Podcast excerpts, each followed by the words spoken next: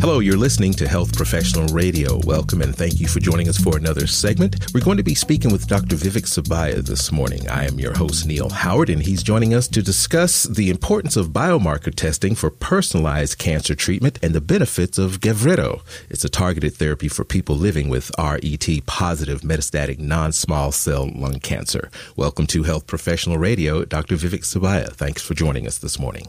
Uh, thank you, Neil, for having me here. Uh, it's a pleasure and honor to talk about this important uh, part of precision medicine and precision oncology. And so nice to talk to you. Thank you. Well, give our listeners a bit of your background. What is it that you do? Where are you practicing? And what is it that uh, prompted you to go into your area of interest? Thank you. My name is Vivek Subbiah. I'm an associate professor and a medical oncologist in the Department of Investigational Cancer Therapeutics, which is the early phase, phase one clinical trials program at the University of Texas, MD Anderson Cancer Center. Mm-hmm. And we do novel phase one, first in human clinical trials. And this is one of the largest uh, first in human clinical trials uh, oncology drug development unit in the world. And I'm the center medical director for this clinical center for targeted therapy. And also I have another hat as an executive director for cancer medicine research at MD Anderson Cancer Network. Again, I serve as uh, the principal investigator in over 50 uh, first in human phase one or phase two clinical trials. My research interests are primarily in drug development in rare cancers, especially biomarker driven rare cancers. Again, I've led several first in human practice changing novel basket studies, uh, including uh, precision oncology studies targeting the BRAF, uh, like vemurafenib for Erdheim-Chester disease, dabrafenib and trametinib, which are BRAF inhibitors for this rare uh, form of thyroid cancer, aggressive form of thyroid cancer called anaplastic uh, thyroid cancer. That was the first FDA approval for that cancer. Recently, I led uh, the selective RET inhibitor trials, uh, pralsetinib and selpercatinib for RET-dependent uh, cancers. Again, I'm a major advocate of uh, precision oncology, and I do a lot of uh, clinical trials that target multiple targets in several first-in-human trials, and published over 250 peer-reviewed uh, articles in many journals. Again, you know, my mission in as a medical oncologist is being an advocate for patients to advance precision medicine so that we can match the right treatment to the right patient at the right time. Well, normally, how does lung cancer, we're going to talk about non small cell lung cancer, uh, how does lung cancer typically present in a patient and how is it normally treated briefly? So, lung cancer is the cancer that occurs in the lungs. So lung cancer can occur in smokers and non-smokers. And in fact, the lung cancer in non-smokers uh, is rising uh, recently. So one of the things about lung cancer is, uh, you know, it can be completely asymptomatic. People may not know that they have lung cancer. It can be just a small nodule or a small dot in the lung.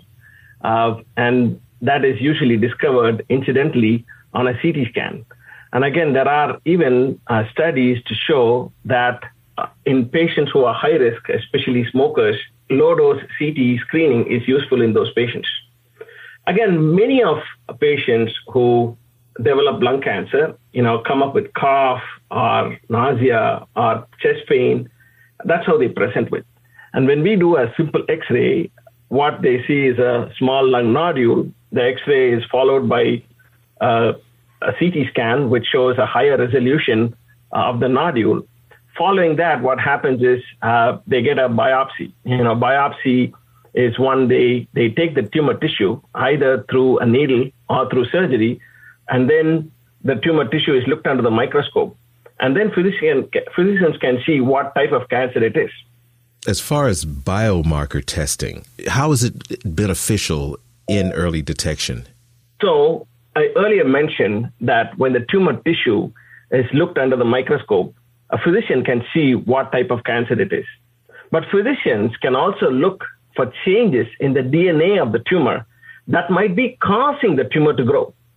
Sometimes these changes are what are called as biomarkers or molecular markers. Mm-hmm.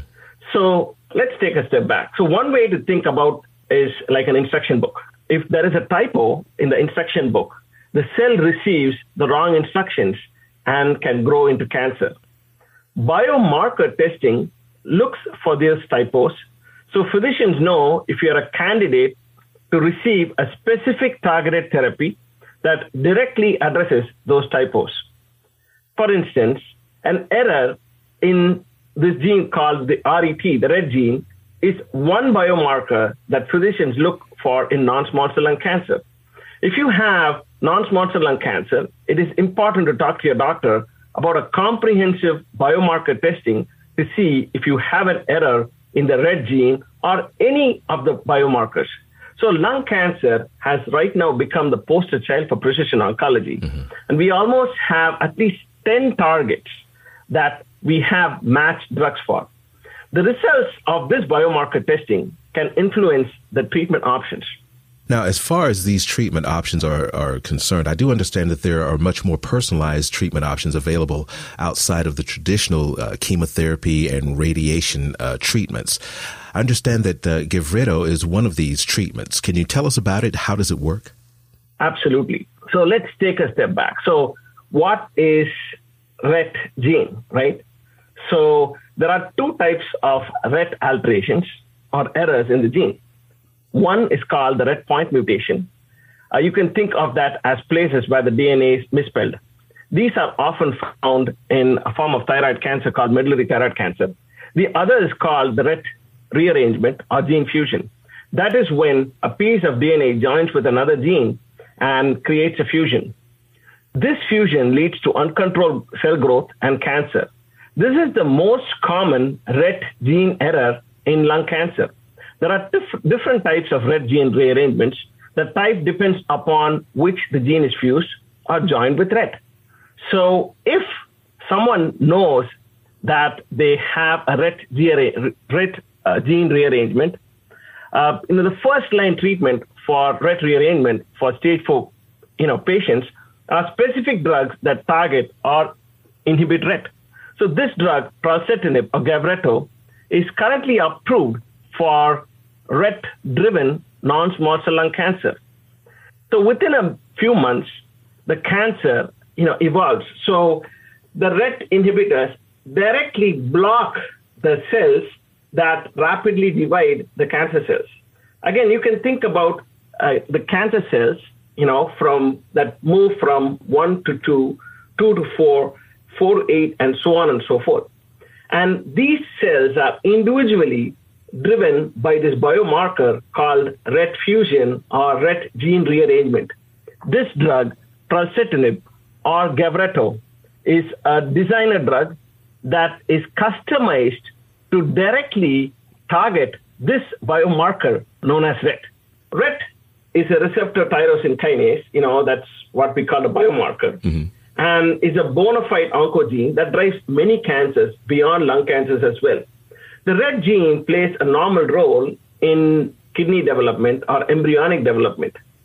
And, you know, although RET was one of the first genes to be cloned from an epithelial tumor, patients with non-small cell lung cancer have only derived modest benefit in the last uh, 20 years because most of the drugs that were used for RET inhibition, for instance, drugs that we call as multi-kinase inhibitors, like cabozantinib and vandetanib, were originally designed to target other you know, pathways, other biomarkers like uh, VEGFR2, uh, which is a protein kinase, and they inhibit those targets more potently than RET.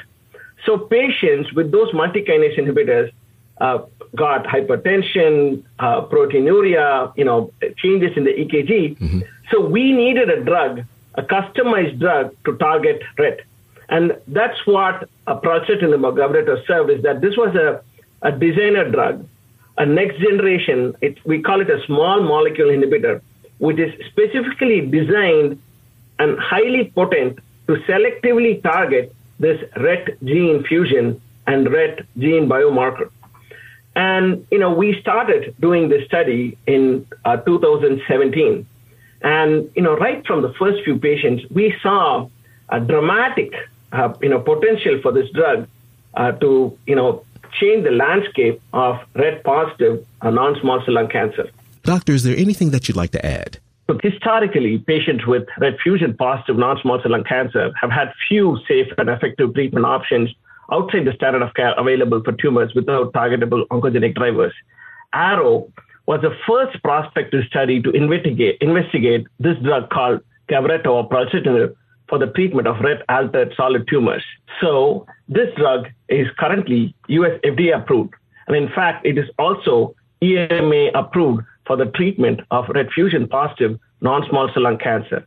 Again, pralsetinib is a designer drug that shows a manageable safety profile and also very promising clinical activity in patients with non-small cell lung cancer, irrespective of the previous treatment history of fusion partner. Well, Dr. Subbiah, I appreciate you joining us here on Health Professional Radio this morning, giving us this information about Gavreto. Thank you so much for joining us. Thank you so much. You've been listening to Health Professional Radio. I'm your host, Neil Howard, in conversation with Dr. Vivek Subbiah. Audio copies of this program are available at hpr.fm and healthprofessionalradio.com.au. You can also subscribe to the podcast on iTunes, listen in, download at SoundCloud, and be sure to subscribe to our YouTube channel at youtube.com Health Professional Radio. You can also learn more at www.gavreto-hcp.com.